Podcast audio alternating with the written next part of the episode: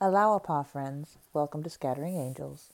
It's the 18th day of knowledge, year 175 of the Badi calendar, November 2nd, 2018. And uh, happy birthday to my little sister Corinne on this beautiful day.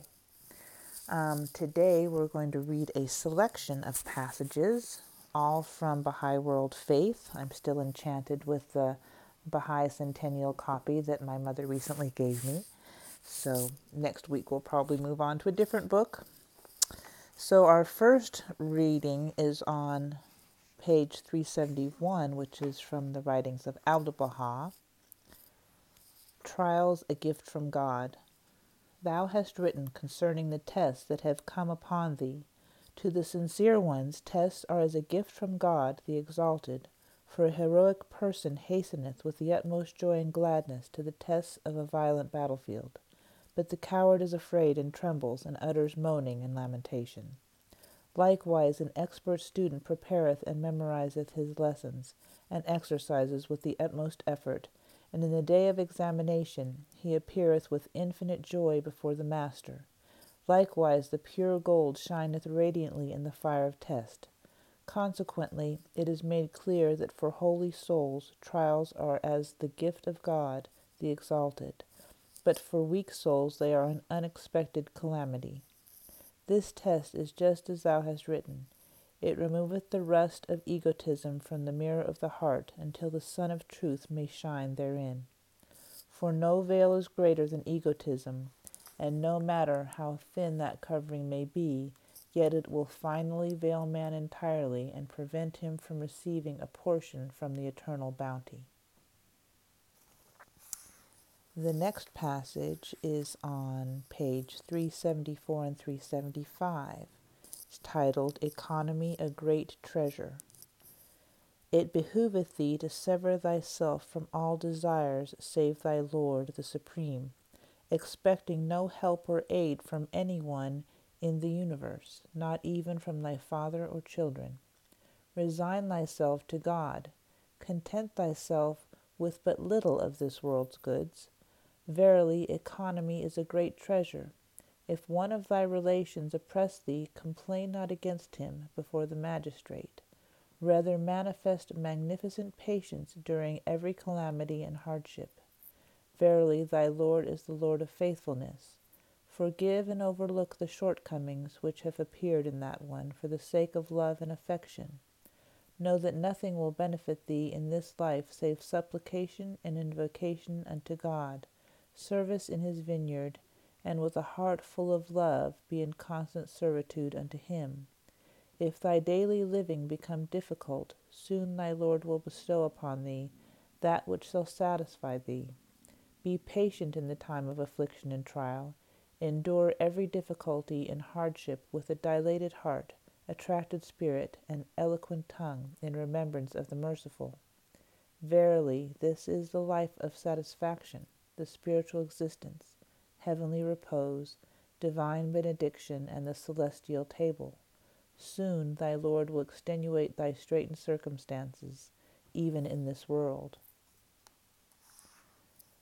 And finally, I'm turning to pages 395 and 396. All of these writings have been from Abdu'l Baha. O ye beloved of God, when the winds blow severely, rains fall fiercely, the lightning flashes, the thunder roars, the bolt descends, and storms of trial become severe, grieve not.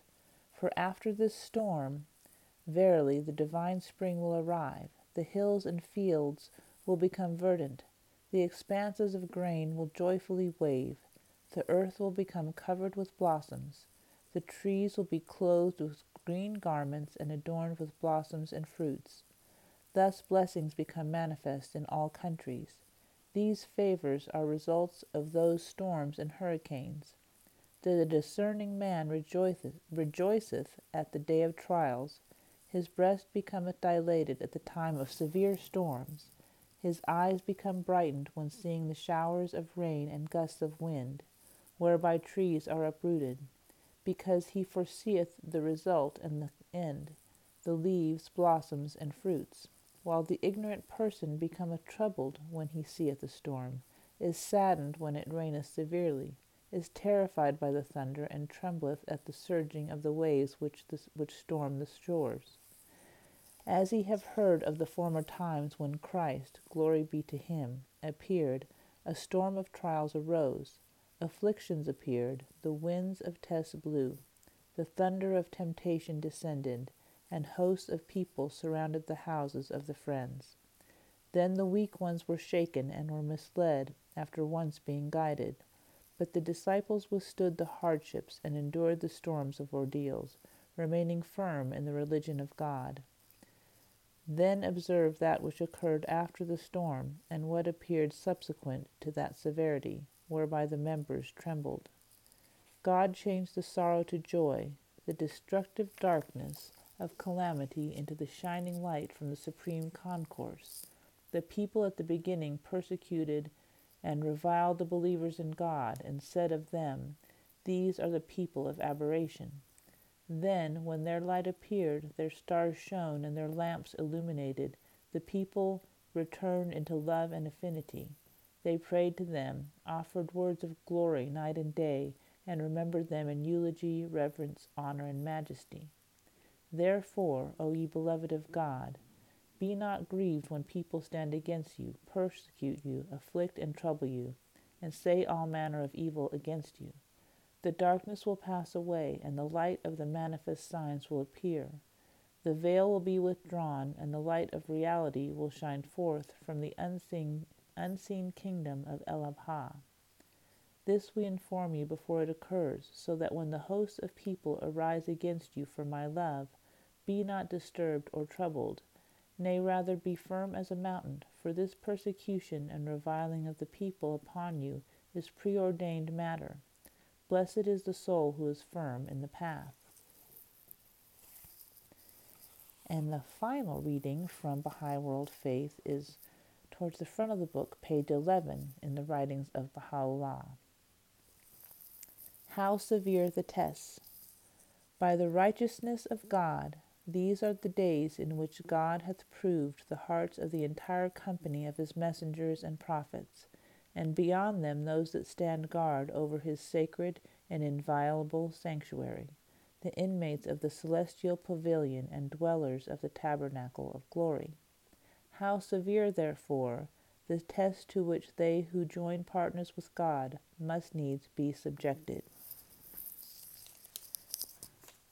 All right, now I'm going to continue with our reading of the hidden words of Baha'u'llah. We're going to read the 19th and the 20th from the Arabic. O Son of the wondrous vision, I have breathed within thee a breath of my own spirit, that thou mayest be my lover. Why hast thou forsaken me and sought a beloved other than me? O Son of Spirit, my claim on thee is great, it cannot be forgotten. My grace to thee is plenteous, it cannot be veiled. My love has made in thee its home, it cannot be concealed. My light is manifest to thee, it cannot be obscured. We're going to close today with a prayer for, you guessed it, tests and difficulties. O thou whose tests are a healing medicine to such as are nigh unto thee, whose sword is the ardent desire of all them that love thee, whose dart is the dearest wish of those hearts that yearn after thee, whose decree is the sole hope of them that have recognized thy truth. I implore thee by thy divine sweetness and by the splendors of the glory of thy face, to send down upon us from thy retreats on high that which will enable us to draw nigh unto thee. Set then our feet firm, O my God, in thy cause, and enlighten our hearts with the effulgence of thy knowledge, and illumine our breasts with the brightness of thy names. Baha'u'llah. Thank you for joining me this week in Scattering Angels. I will return faithfully on Monday um, with writings from a new book not Baha'i World Faith because I've been overusing that one. Um, and I hope that you have a glorious weekend and enjoy your family and friends. Thank you and Allah'u'Abha.